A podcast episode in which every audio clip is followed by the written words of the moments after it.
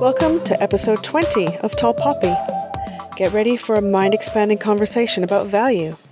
If you thought you had a wide reaching concept of this thing we called value, you may just have your mind blown. Not to build it up too much, but I always have great conversations with Matt, and this was no exception. I really appreciate that he thinks big, conceptually, grand vision, and can bring it back to a human level to understand big ideas in a practical sense. He's also the one that got me onto human centered design. He was the first person that I'd heard actually speak the words, which led me to explore what human centered design and design thinking was all about. And I learned a lot from attending Huddle Academy, and I did a couple of other courses as well. And it helped me to name what I was doing in leadership as human centric. And more on that another time, but Matt, he's a values creation specialist, and he believes that our future is here to be created if we can only begin to ignore what we care about and care about what we ignore. As I said, he's a big thinker, and this is the sort of conversation that gets me excited about what the future holds. When we can have a new view of value creation and different types of capital, it paves the way for both the public and private sector to take a different approach. Have a listen. So we're here in the Huddle Studios, and we're here with Matt Kurowski. Hello. And uh, we're going to have a bit of meeting of Tall Poppy and Huddle today, mm. um, which I'm quite excited about. So, um, first of all, Matt, can you just say a little bit about what Huddle is?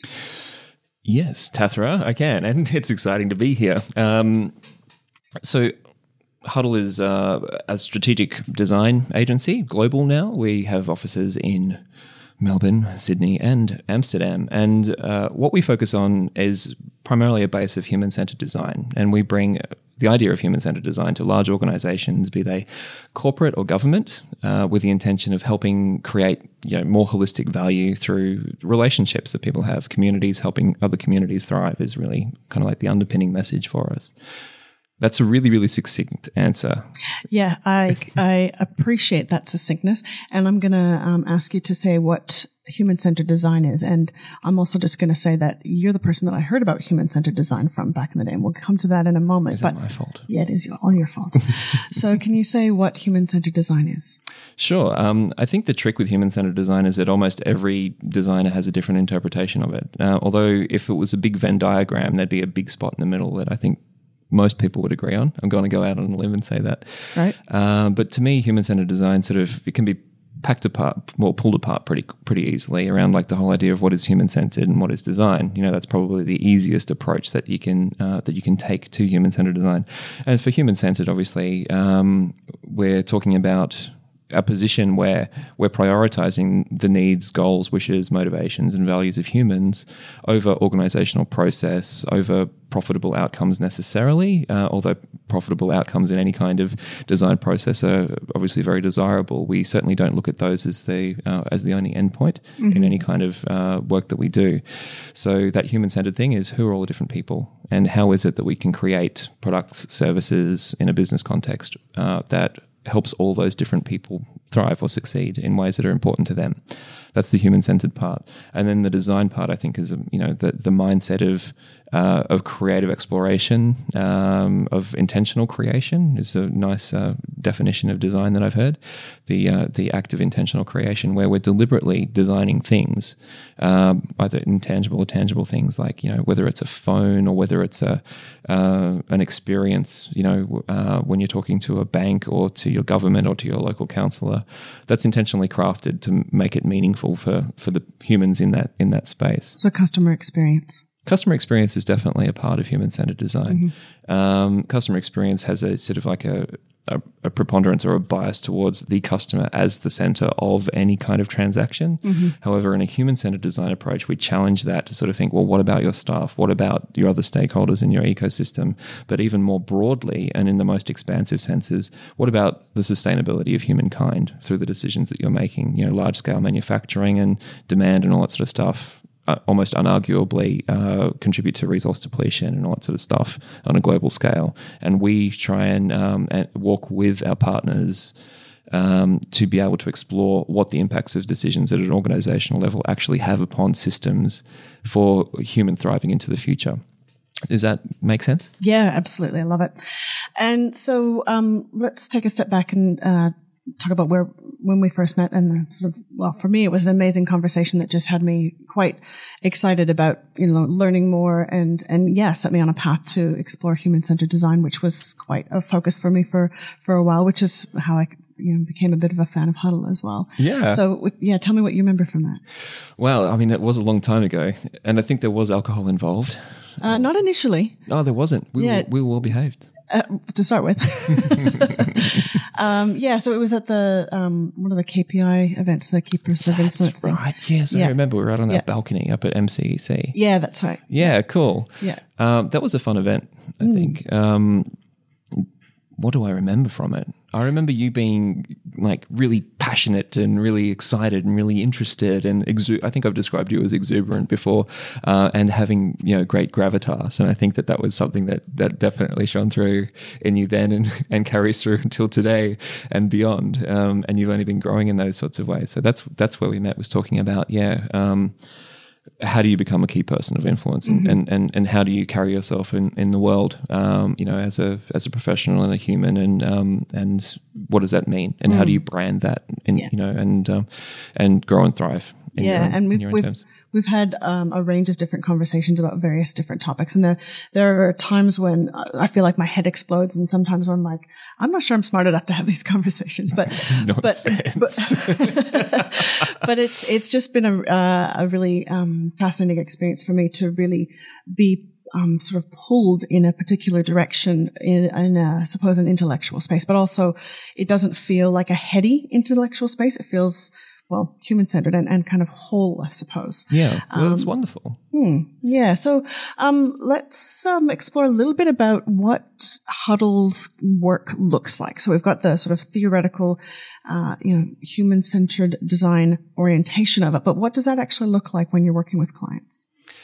You mean kind of like a day-to-day level or an outcome level Yeah. Well, what kind of projects and clients are you working with? Okay, cool. Um, that's that's an easy one. So typically, we'll work uh, with large organizations. Our focus is typically on the financial sector at the moment, like around insurance, banking, all that sort of stuff. Um, and you know, we work with um, with global banks, with uh, Australian banks, etc., to help them. You know, rethink their internal and external kinds of uh, human-related issues, processes, and all that sort of thing.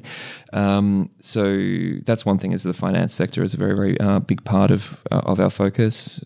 And on top of that, as well as federal and state government, where we'll be looking, for example, we've done work with uh, Department of Education and Training, which is ongoing, uh, Department of Premier and Cabinet here in Victoria, um, Service New South Wales up in New South Wales, obviously, um, and we work with these guys uh, to have that whole citizen government relationship, explore that a lot more meaningfully.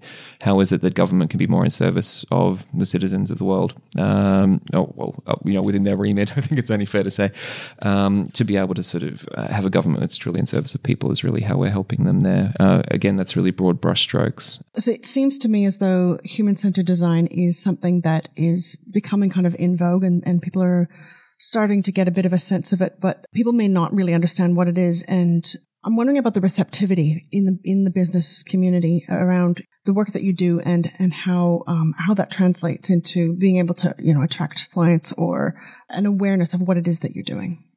what we talk about a lot is uh, value and impact right. Uh, they're the kind of like the two big things we talk about. Value in terms of marketplace you know uh, value in terms of how it is that um, government services and corporate services are being disrupted by you know more savvy players you could argue or faster moving players whatever it is uh, in that space. So around value that's where we look broadly. Uh, I'm being pretty abstract at the moment, and we'll probably dr- drill down into these a little bit more specifically, but also on the impact side as well. So, talking about disconnection from populations, how is it that uh, how is it that large organisations, be they government or corporate, uh, can can become more connected to the needs of their constitu- constituencies um, and uh, and create more meaningful services and and, you know, and relationships over time.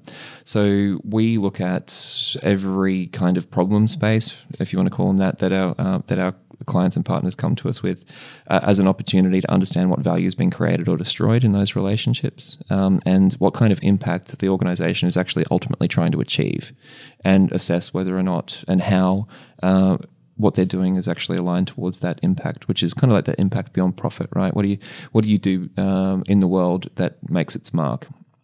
uh, beyond beyond profit, that Larry Fink, Warren Buffett type, uh, you know, approach. What do you do apart from make money? You know, and and let's talk about that for a while. That's that's kind of the space we enjoy playing in. So I want to get into the values component in a moment, but I'm interested to hear a bit more about what are some of the problems that people come to you with. Well, it's a it's a it's a really broad range. I think I think the thing about the world today. Here we go. I'm going to start on the world today. Excellent. Bring it Uh, on. The, the thing about the world today is that problems can't be boxed anymore. You know, uh, humankind has a, a direct relationship with the planet. You know, we we know uh, incontrovertibly that a heat island effect, for example, um, here in Melbourne means that we have hotter, dry days during the week and rainier days around Melbourne during the weekend because of a heat island effect, which is you know um, HVAC or you know uh, high volume air conditioning systems on uh, on the tops of these buildings and stuff like that, with all the traffic and everything like that, creates a, a heat bubble, uh, which pushes clouds away and changes the nature of you know like pressure um, in the sky and all that sort of thing. So you know. Um, when that cools down over the weekend, it gets rainier typically. That's that's one sort of simple example. And you've got the more systemic changes around, you know, climate change, you know, um, uh, rising sea levels, you know, uh, deforestation, contributing to all these sorts of things. So we've got a direct one-to-one relationship with the planet now, uh, and the decisions that we make directly impact the decisions for our future and our and our children's future and all that sort of thing as well. Because of because of this direct one-to-one relationship, how it was that we've done business and made decisions as people, uh, as individuals and as collectives in the past is no longer capable of handling the levels of complexity uh, around how our immediate needs are actually destroying our future, how we're eating tomorrow to eat well today. You know, um, that's that's really the nature of it. So, how it is that people come to us is typically by not knowing what the problem is to begin with. I just know things aren't working. For example, we'll, we'll uh, have people come to us with uh, with uh, projections that sort of say, we know that car sales on decline, uh, and we don't know what that means for us because we sell cars. You know, um, we know that there's automated vehicles coming in and all that sort of stuff. We don't know what to do next. Mm. You know, I think that's what I was sort of hitting on earlier in that it's it's the sort of this nebulous, amorphous kind of space. And so, how do you uh, you know name what it is that people are struggling with? So, uh, and I think the fact that people can come to you and say, "We don't really know what the problem is," or maybe that's the subtext, hmm. and be able to say, "You know, this is what we're dealing with. Help." Yeah, and uh, you know that that openness and that uncertainty is um, is almost sort of de rigueur in when it comes to our clients and partners. It's kind of like that genuine. I don't know what the hell's going on, uh, but this is the problem that we're facing, and we need to do things differently uh, in order to in order to figure out what's going on. And you know, there's one guarantee that uh, well, there's many guarantees, I suppose, that come out of working with Huddle, but uh, one of the big ones is that you won't get uh, anything that, that you've done before um, in terms of the uh, the approach we use to our problem solving or the outcomes that we we help you provide. Um, and there's a whole bunch of reasons for that. You know, through our collaboration methods, through the fact that we're hugely multidisciplinary. You know, we don't just have business analysts looking to give you, uh, sorry McKinsey, but a McKinsey like or Deloitte like approach to cost cutting and everything like that. We look at how it is that you can create value through new forms of revenue rather than just through cost cutting. You know, so top line versus bottom line conversations uh, end up being something that we do on a day to day basis, and um, and leveraging what value that. Um, that people have within a system that they're ignoring uh, is really a big one. So we're surrounded by so much value and so much, so, so many uh, ways that people communicate with each other, and businesses only really measure two or three. You know, around revenue and around time and around what we use in order to get the job done. But when it comes to the relevance part, you know, when it comes to things like, uh, you know, the the the very difficult to grasp trust, you know, and longitudinal relationships with customers and uh, and meaningful relationships and stuff. It's not easy to measure through NPS or KPIs or any of that sort of stuff. So we help them look at problems from that perspective and say, what are you missing already? What's already out there? I don't know if that answers your question. Yeah, no, that's great. And and so I'm keen to go into the value stuff, and I suspect that we might get a little bit theoretical here, and that's completely okay. I do have some concrete examples these days, though. So Excellent. Okay, so so can we talk about um, is it Snowflake? yeah, the snowflake. Yeah. Um, and and what that's about, and how values plays into that. Sure. Um, okay, so for the listener, yes, it is. It is a little theoretical, but it's uh, it, it's uh, it's an interesting ride to go on. What uh, we've done a whole bunch of research at, at Huddle Labs, right, as, which is a, a part of Huddle. And uh, over the last couple of years, we've been looking at all the different ways that humans exchange value, like what we're talking about there. We're talking about, you know, people exchange, you know, fee for service is a, is a great one. You know, it's like I pay, I pay Optus money every month and they give me, you know, uh, a phone contract, which allows me access to the internet. And that's, you know, that, that's one sort of simple way of thinking about things. And often that's the way that businesses track success is through how many sales we've got, how many customers we retain, uh, and how much money we make from that thing there and how do we make it stickier. It's kind of like one sort of example of how retail works. Yeah. Um, and so we understand that. But again, when it comes to all the other different types of value that's exchanged out there, whether it be something like a smile, whether it be something like trust, whether it be something like I'm inspired by you, you know, or I'm moved by something that happened in the world, how is it that you can begin to you know, to go back to the human centered design part of it, how is it that you can design for those experiences? How is it that you could design for the things that you can't measure? Is what we're interested in exploring. And not only that, but of course, it needs to come with the measurable stuff as well. Um, so to that point, what we've done is we've created the snowflake, which is you know a representation of Huddle's logo, which is an eight-armed snowflake, uh, and we've articulated conveniently enough um, in our research that there are actually eight kind of umbrellas uh, which humans use to exchange value under.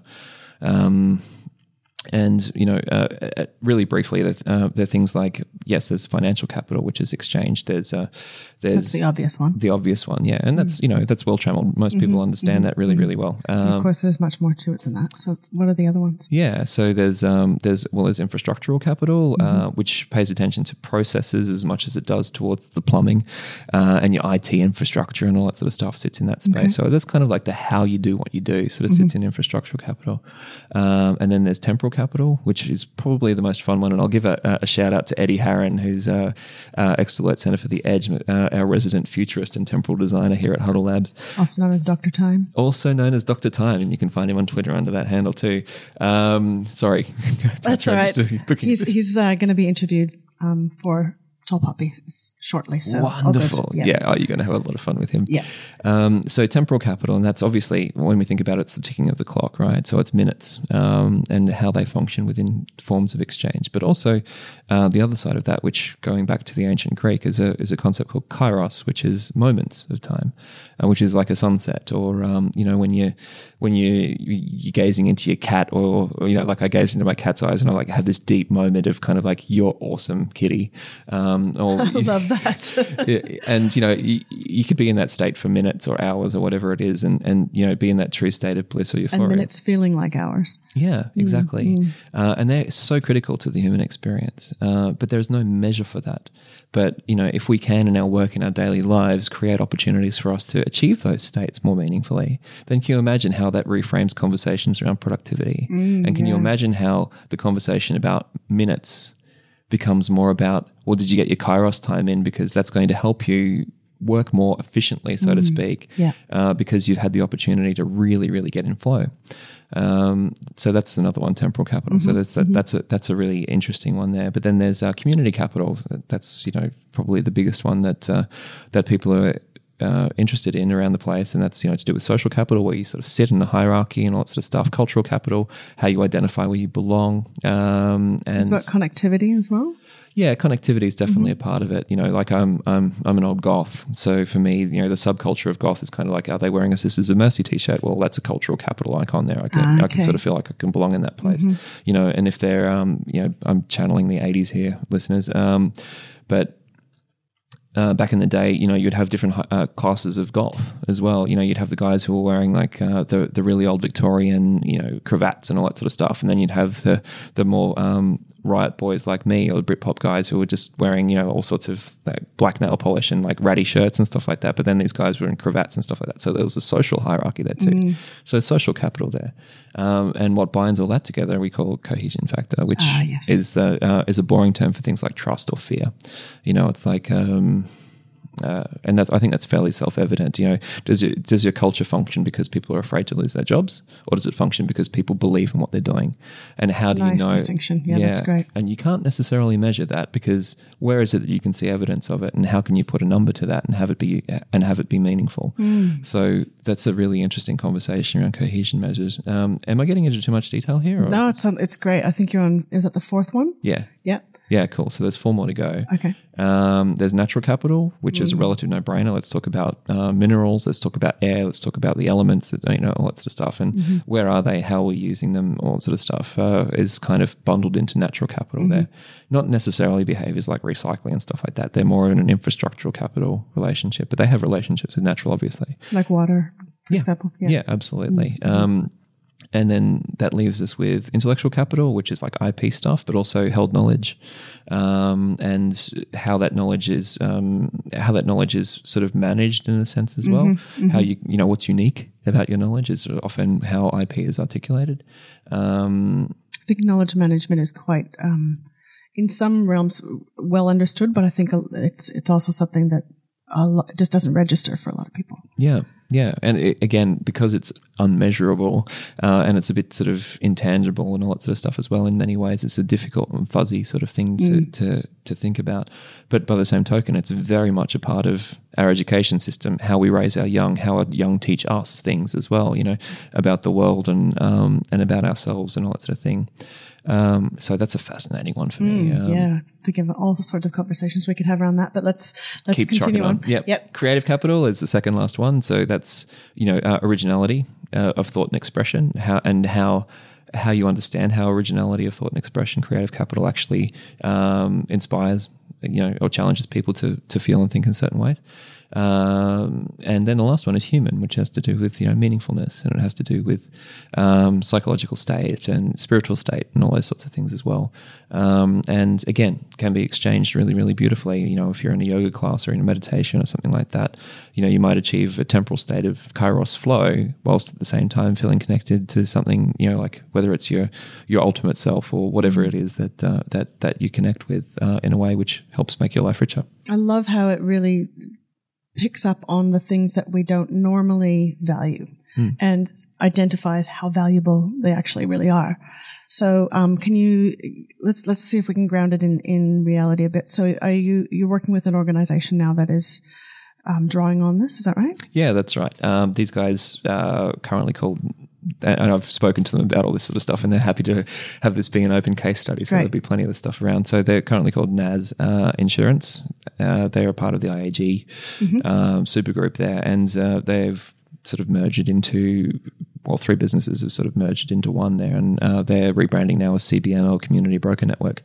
Um, and these guys are led by Paul Aiton, who's you know been an IAG um, staunch for the last twenty odd years. Uh, is the is the head man uh, there, and uh, we've been working closely with him for the last couple of years on uh, building the world's first snowflake organization, which is really uh, exciting. So how do we how do we create a, a company which is you know actually in service of everybody, where everybody has value grown, uh, well, grows value and has value grown for them, which is meaningful to them. So, how how do, what's that going to look like? Do you think? Like, what are some examples of how that might look on the ground?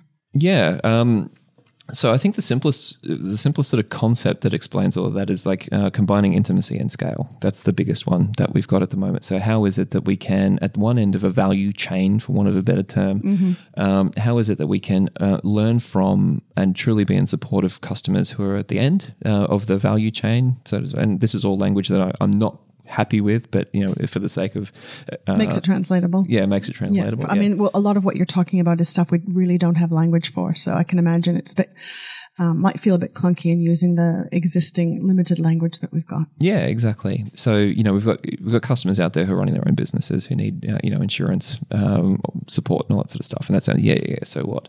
And they're provided for by you know, authorized brokers who will sell insurance policies that are appropriate to them and their needs, typically under an oversight sort of thing. Oh, guess what? You know, for compliance, you need to have this kind of insurance to run your business. Oh, okay, thanks. I'll I'll pay for that, uh, that sort of thing. And then uh, beyond that, you've got uh, the community broker network, which is sort of uh, looking at the relationships with those uh, with those end customers, so to speak, and understanding the context in which they live. So, uh, you know, my name's Matt, and I've got my own little business out in Bendigo, for for example, and um, and you know, I've got ambitions with my family of two children and my wife, um, and you know, we want to achieve this in our lives together. You know, we want to um, we want to buy a property out in the middle of uh, Victoria, and you know, like have a sustainable life and all that sort of thing.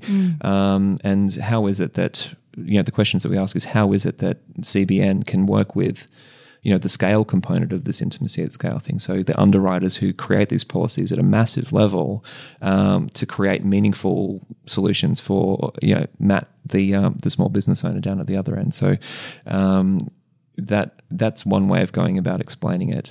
Uh, is that is that tangible enough, or do I need to go deeper? Yeah, well, what I hear in what you're saying is that there's uh, an opportunity to look at what people's goals are, the context that they're in currently, and being able to provide services that that enable that rather than it just being transactional and here's the insurance that you need for your compliance. Brilliant, yeah. Uh, you know, another shorthand that we use is communities in service of communities, and that's really that's really what um, the the whole be- point behind Snowflake businesses is is what do you need? What forms of capital are most valuable to you as received, um, and how is it that we can create products, services, and experiences, etc. that uh, that let you you know connect to those needs in the context of where you're going in your life, mm. rather than just these transactional things um, that you know might fulfill uh, a need like a band aid. You know, covers a, a, cut, but you know it doesn't actually create any value beyond just that immediate um, patching up. Mm. So yeah. yeah, and I can see massive opportunities from really you know, switching from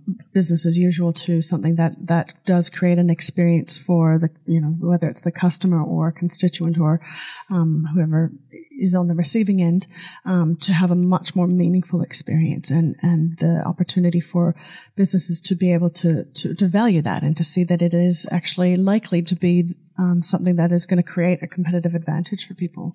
Yeah, that's right. And you touch on something really interesting there, a competitive advantage, because um, the conversations around being a snowflake business shift the conversation from being purely about competitive advantage to collaborative advantage. Nice. So, how it. is it that we work together to be able to create sort of meta values, you know, or meta value that exists just beyond that that transactional exchange? How is it that um, how is it that we work together to create value that is meaningful to each of us individually together, you know, uh, on our journey through life and uh, and our aspirations and all that sort of thing as well uh, as individuals and as a collective too. So you know, you know, some some listeners out there might be thinking about a peer to peer economy and and all that sort of stuff, which is very much a part of the uh, embedded uh, underpinning thinking behind uh, all of this sort of stuff. Um, and that's very challenging, as I'm sure you can imagine, to existing forms of government governance and all that sort of thing. Um, Absolutely. so the opportunities to be able to explore this with uh, with courageous and uh, and visionary types of uh, people are, are, are uh, rare and extremely exciting when they come about. Mm. So,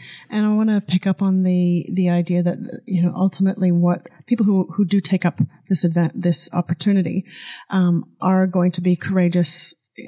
Well, I think of it as this is thought leadership, but it's also it's more than thinking. It's it's actually creating uh, a whole new paradigm of business in, in a way. Hmm. So I want to shift it into the leadership space a little bit and, and, um, based on your experience with working in i'm thinking of it as as a, a, kind of a leverage point for businesses to to move into that space of of leadership and into something that is uh you know yeah new paradigm of of ways of doing business what what's your experience of being able to uh, enable that yeah, that's uh, that's that's a really hairy question. why, is, why is that? Um, it's it's really really nuanced, right? Um, mm. When when um, when you meet somebody in the world, uh, in your life, and you know, and all that sort of thing, all sorts of stuff happens or doesn't happen, and how it is that you relate to each other uh, at a moment to moment level can be successful or unsuccessful to understand really what's going on with a person. So you know that empathy uh, that you can build for somebody might be totally coloured in the first instance, and um, and that happens in both ways. So when it comes to talking about leadership, it's a it's a really tricky one because uh, if I'm answering a question and please let me know if I'm not.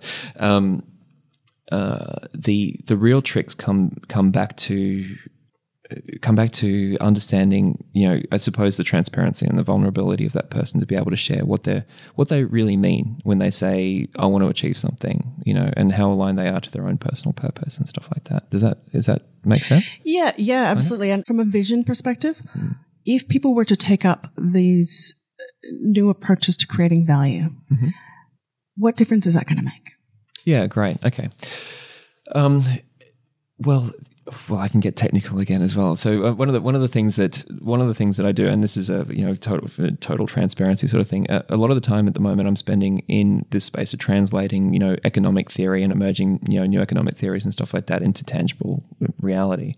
So I, I kind of flip flop between you know technical jargons and and and and business type conversations and everything in order to make sense of this stuff. Um, and I haven't really landed anywhere yet, but um, so it's it's going to be tricky to be able to. So I'm going to rely upon you to really help me make sense of this stuff yep, at the moment. So your question again, I'm sorry, was what difference is it going to make? What's the what's the ultimate vision if if people are taking if if there are courageous more and more courageous companies taking up the opportunity to value their work differently? Mm-hmm. What difference is that going to make in the world? Well, yeah, th- that's awesome, and I think I think it's going to make every difference in the world. While we focus upon uh, these these easily measurable historical ways of conducting business, where it's kind of you know like the old aphorism says, if you always do what you've always done, you'll always get what you've always got. So the, just taking that as an axiom, it's enough to sort of say, well, what else can we do? What what is different? Um, and if we understand that there's a correlation between value and money, uh, you know, whether it's like making something meaningful for somebody uh, and having them buy a product again and again and again, such as in the case of Apple or endless other sort of examples, um, then we can create revenue.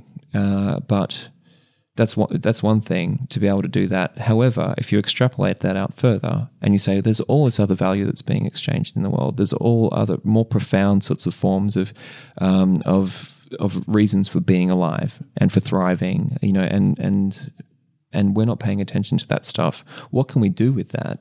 Uh, becomes a whole game changing question, doesn't it? Really, because, and again, I'm sort of trying to answer your question, but well, well a- what I hear and what you're saying is it's like you know, we've been looking at life through a very narrow uh, vision, and uh, or it's, it's almost like we've got blinders on. We're looking at how value is created primarily financially, mm. and that there is so much more. And it's almost like you take the blinders off, and you can see, you know, there's this peripheral vision that we can look at how we deliver, whether it's services or products or interactions through. Yeah, yeah. So you're you're, you're expressing it absolutely brilliantly there. Um, the the question that I ask when I'm talking to to leaders about this sort of stuff is, there's a whole bunch of stuff that you're ignoring because you can't measure it. And ultimately, I feel like they can't see it. And they can't see it. That's mm. right. Yeah. Uh, whether you know for whatever reason that that may be the case. Now, if we can find that stuff and if we can point to it, and we can say that we can design things which are going to be more meaningful based upon that, would you be interested in exploring it? Or would you rather keep doing what you're doing now and hoping that GDP and KPIs and NPS and everything like that are going to be better somehow into the future. It's a bit of a no-brainer, isn't it? It's it seems to be, uh, you know, um, but that's easy to say at my end of the stick because I can sort of sit here in theory land and I can collaborate with people and I can help people uh, that are interested in exploring these questions. But the rubber on the road really happens, you know, um, with with people who are doing this for themselves you know. And when you've got a large organization or any kind of organization which is existing upon certain levels of credibility and measurement and management and all that sort of stuff with shareholders that have expectations around return and everything like that then all of a sudden we're starting to worry about risk a lot you know um, and how it is that you can handle risk and all that sort of thing. So it's a it is it's an extremely challenging space from a cultural perspective. So tell me what you see from a leadership perspective around the work that you're doing and and ultimately I, I guess uh, what I'm interested in is has how you see and or define leadership changed as a result of your work here? I've been at Huddle now for nearly four years, and one of the things that uh, the, I think the biggest thing about leadership for me that has changed is that it takes a lot of courage, you know, and it takes a you know, I'm going to quote Edith Sitwell here, who's like a, uh, you know, like a poet and an author from back uh, at uh, in in New York back, you know, in the 1900s, early 1900s, uh, where she described uh, a certain person as having a hard, bright blindness about them, um, which was illuminating. Uh, but I think you need to be really, really focused upon making a difference. Well, what, what's your impact? What's your purpose? What legacy do you want to leave? And to almost be relentless in the pursuit of how you can realize that in ways which are obviously it can be used for evil or for good or whatever it is. And you know, I don't know if there's uh, any kind of uh, ethical stand that you can make around that that would be inarguable, but that's a, a totally different philosophical conversation. But um, when it comes to leadership, I think that's the thing. It's like there are people and uh, and ways for for people to eh, dig deeper, to reach further, and to challenge the status quo because that's the only way that change happens. Um, that's the only way that change happens in this world. Um, and when you're layered in, um, in in in bureaucracy and all that sort of stuff, it can be really really hard to to to have that vision and like a like a little flame, you know, in your hands or something like that. You know how uh, Man versus Wild, uh, if you've ever watched Man versus Wild, like he gets a spark with a knife and a piece of flint, and he sort of like puts it into some of his own chest hairs that he's ripped off his chest, you know, I mean? and he sort of like holds it in his hands like he's holding a little bird, and he sort of blows on the spark and sort of builds it into a little bit of a flame from which you can light a fire. And the thing about leadership for me, I think, in in, in this real sort of like grounded, visceral grit type, you know, terrified fearlessness, you know, the state of complete ambiguity, but certainty at the same time that what you're doing and you, what you believe in is incontrovertibly right. It's, it's still like that little chest hair flame. You know, it's like it needs to be nurtured and it can be blown out really quickly. And how can you protect that? And how can you grow it? Uh, kind of like the most fundamental questions I think about leadership today. And that's what hasn't changed, no matter, no matter, and what shouldn't change, I think, is um, that as we move into an environment of decision making, which is far more complex in the world, that requires oversight, visibility, and confidence that there are different forms of value out there which inform decisions intuitively rather than numerically, uh, that require uh, best guesswork, that require it's just right as an answer to a question rather than it makes money, you know. Um, and if you can say it's just right and it makes money, well, great, mm. that's awesome. But you know, we need to have that it's just right, you know, uh, a lot more within our uh, remit to be able to give ourselves permission to say that uh, and to put ourselves on the line to do it. Because if we're not putting ourselves on the line, how are we expecting anybody else in the world to? Mm. You know, and that's where leadership is: is doing it first, leaning yeah. in. Yeah, yeah, I love what you say about this is the way, the only way that change has ever happened is, is, you know, by people being courageous, by being vulnerable. And to me, yeah, that's ultimately what leadership as well is. And, and what I'm aiming to achieve with this podcast is ultimately to highlight the, the vulnerability and the powerful vulnerability of leadership and the, that, you know, to inspire people to to look different, look at the world differently, to value things differently. So when you encounter people who are, you know, have an idea or, um, they're about to write a book or uh, launch a podcast or start a business, for example. Um, but you know, you talk about there's those layers of bureaucracy that are sort of can be in the way, but but there's also our you know cultural norms and social um, barriers that discourage us from from you know making the leap or sticking your head up. Um, what advice do you have for people to to go for it? Stick your head up. Do it anyway. Do what you believe in. You know, I'm a child of the '80s. I'm a Gen Xer. You know, we we've we gave up for a little while. I think as a generation, I'm going to speak for everybody. It's a part of this generation and say it, but I think we need to step up. And um, how we I'm not sure if we gave up or if we actually just I knew I knew there'd be something going on there. so the way I look at it is that that we went into the shadows. Mm. And in that place, we were able to see something different. And it's not just all, you know, let's, you know, just put our bold face forward. It's like a recognition. And, and I think this is where kind of goth turned into emo in a sense that it's like looking at the things that we, you know, that, that society doesn't want to shine a light on. Mm. And we've got that experience. And I think we're struggling to name what that is necessarily. But, um, but yeah, I think our generation brings something different mm. in that sense. Um, but yeah, anyways, con- continue. No, you're, you're, you're right. You know, um, it's it's absolutely the case, and I think that you know, being old enough now, you know, being obsessed by these um, John Rivers movies and stuff, you know, um, or like you know, say anything. I think I think that was the name of the guy who did who, who directed that film. Oh, I'm thinking of. Um, anyways, go ahead. Whatever, his name was, and I'm sorry if that's not your name. And you're listening, of course, which you know, there's a good chance of. Um, the you know the, the, these ideas about what life meant uh, when we were younger and everything like that have sort of come. Are you talking about John Hughes? Maybe that's him. Yeah, Yeah, so it. 16 candles. 16 and- candles. and yeah, all that Breakfast sort of Club. stuff. Yeah, yeah, yeah, totally. so- and it's like, who am I? What's life about? Yeah. You know, it's like, and I've I've got potency and agency right now to do things and to be myself and all that sort of stuff. But there's always kind of like this this undercurrent, this really tangible sort of undercurrent of what's right and what's wrong, and you know what's good for people and what you know what's meaningful and all that sort of stuff, which was a part of my upbringing anyway that I, I still carry with me now. And I think that for myself, I retreated from that for a long time. You know, I um, I was like, I don't really know who I am, and I don't really know what I can do in the world. And it's like I'm just this guy with these feelings and these thoughts and stuff like that, and I really don't know what my avenue is to be able to begin to affect the world because I don't know what I want to affect it by. Because I see all this stuff around me which is affecting the world negatively, um, but I don't know how to change that. And then you know, I think. I talk to a lot of uh, people, weirdly, these uh, at the moment who are just turning 40 or just, you know, in that category, and I'm part of that category too now. And uh, these guys, you know, uh, all of the men at this point, um, uh, you know, I'm meeting a lot of women at the same time, but just not having this weird connection where it's like, this is the time when we need to start doing things, and we're clear enough to be able to start doing things. You know, as a as a generation, if we could say that.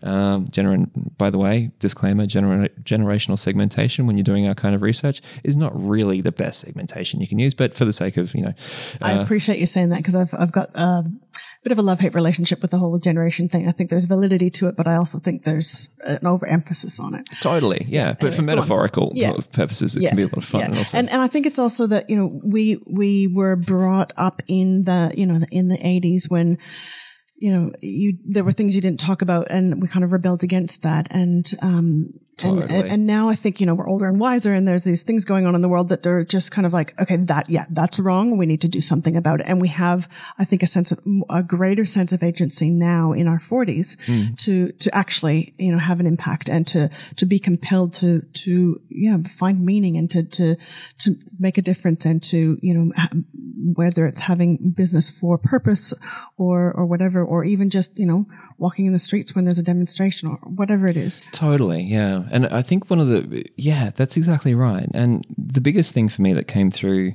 in my experience, just speaking for myself, was, you know, when I was unsure, you know, and I still am, that's actually a feature of being a leader.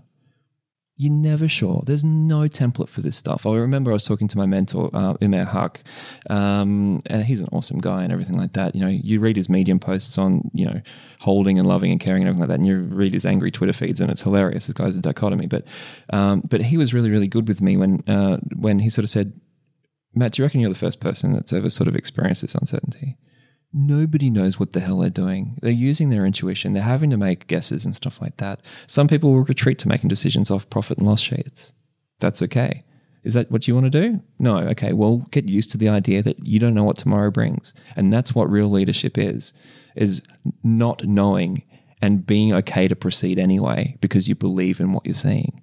You know, and if you're having to look at retrospective data and all that sort of stuff in order to make decisions, perhaps there's more that you can do. Um, but you know, that's just me bringing my own personal bias. Well, and that's exactly what I was asking for, and that's brilliant. I love it. And I was hoping that you would talk about your your uh, experience being mentored by Umair as well. yeah, So I mean, I have to because it's like it's just it's such a privilege. yeah. Is there anything else you want to say about that that experience that you've had over the last? Was is it been a year now? you know, yeah, a bit over a year with um with Umair. Um, he he's an amazing coach um, and an amazing thinker uh, in many ways. Uh, and I think the biggest thing that I carried away, um, f- I've carried away from my ongoing relationship with him is simply that you've got to love and you've got to love yourself and you've got to forgive yourself and you've got to be hard on yourself, uh, all in ways which are striving towards what you believe in uh, and what you live for. Um, and nothing less than that, and simply nothing more as well. Um, and it's so incredibly complex and so incredibly simple at the same time. Um, and so for me, it's like permission to just get up in the morning and say, "Forgive me, but fuck it, I believe in what I'm doing. I'm going to step up and do it." Some days you're not going to. Sometimes you're going to stay in bed, but keep getting up and keep keep being ambiguous, but trying to find clarity anyway. Um, and that's what he's that's what he continues to teach me, and he exhibits in every way, shape, and form. It's something you do as well, Tathra, by the way. you know, so you don't you don't need you, know you, you don't need to look any further than than the effect that you have in the world to to know that yourself. So Mm, thank you. I appreciate that. super true. All right. Well, I think that's a, a probably a good place to leave it. Thank Okay. you so much for um, your willingness to have a chat with us today and to set up this amazing studio with all these great uh, pieces of equipment that are going to be sounding a lot better than uh, what I normally have. So thanks again. I really appreciate it. It's been an absolute privilege. Thank you, Tathra. So much wisdom there, and lots to take in. I really appreciated the reframe of competitive advantage to collaborative advantage. I'm a real believer in cooperation and collaboration, yet I find myself using the language of competition. Nothing wrong, nothing right, just is. But it stood out for me and reflected back to me the importance of language in framing our thinking. Hey, did you notice the difference in sound quality? If you if you did, let me know. I'm curious if you could hear it. Um, you can email me at poppy at tathrastreet.com, and of course, we welcome feedback of all kinds. Another thing that stood out for me was Matt's tall poppy advice, how it gives us permission to be simultaneously ambiguous and clear. And it's so true that no one knows what they're doing. Look, I have moments of clarity about things like the effectiveness of my coaching when a client says they responded differently to a situation that would normally have gone badly, or when a group or team that I'm working with comes to a decision that they're all happy with. But of course, the doubt returns. And now I feel like I can give myself permission to have both doubt and confidence that they aren't necessarily mutually exclusive. And that as humans, we contradict ourselves all the time. And though it can be annoying, it's okay too. I'm going to take a leaf out of Mark Crowley's book, or well, his article on how happy career can still feel unfulfilling, and I'm going to ask what we're taking to heart from my interview with Matt. Thinking about different forms of value or types of capital you know, that we can recognize financial capital, human capital, natural capital, even temporal or time, like temporal capital. And I, I get that for some, using the word capital may have different associations. And if it irks you, just see if you can put it aside for the moment and just kind of go with it. Coming back to the snowflake model, those other less obvious forms of capital creative, intellectual, infrastructure, and community. When I think of it in these terms, it becomes obvious that things like community, well, it's hugely valuable and it rarely gets factored into the equation. This is what excites me about what Matt's described. What would happen if we did factor it in more and if it became more of the rule rather than the exception? What if we started to value our time differently and savored those moments of kairos, knowing that they're impermanent? They just don't last. Would we have different priorities? Would we make different choices about how we spend our time, how we spend our temporal capital? And what about creativity? Would we value environments that encourage creativity and perhaps be more curious about the nature of creativity and how it currently gets squashed soon after we start going to school? Don't get me started on that one. What else are we taking to heart? Another piece of Matt's tall poppy advice was about being compelled to find meaning and have impact. I don't necessarily think that it's age or generation specific, but I agree that it kind of comes into focus in your 40s. What about you? Where do you find meaning? What's meaningful for you? And what kind of impact are you having? And how do you feel about it? Be honest with yourself, but also be careful to avoid the not enough trap. We never believe that we're doing enough or making a big enough impact. As Lynn Twist says, it doesn't matter the role you play if it's large or small, it's yours to play. And I'm going to challenge you to look for the difference that you make, the difference that you make to those around you. Sometimes it can be hard to see, but if you look at it, and better yet, if you have someone you trust that you can ask about the difference you make, you might be surprised. Look, I could go on, but let's start to wrap it up. Again, I'm curious about the sound quality of the interview, um, given we were in the Huddle studios with the beautiful equipment, and you know, yeah, could you tell the difference? Um, if you could, I want to know, so please email me, poppy at tathrastreet.com. And if you did, it means that you've listened to at least one other episode, which I want to thank you for. Because, yeah, Tall Poppy isn't for everyone. It's for change makers, for people who challenge the status quo, for people who want to explore different aspects of leadership from both a personal and professional angle. And I invite you to connect with me on social media With a name like Tathra Street, I'm relatively easy to find on places like LinkedIn and Twitter and Facebook. And if you do, please send me a direct message to let me know that you've sent a connection request so I can make the link. I don't always accept requests, especially if I don't have any apparent relationship. So my name is spelled T A T H R A S T R E T. And as we draw this to a close, I'd like to thank you again for listening to Tall Poppy, and we'll see you next week.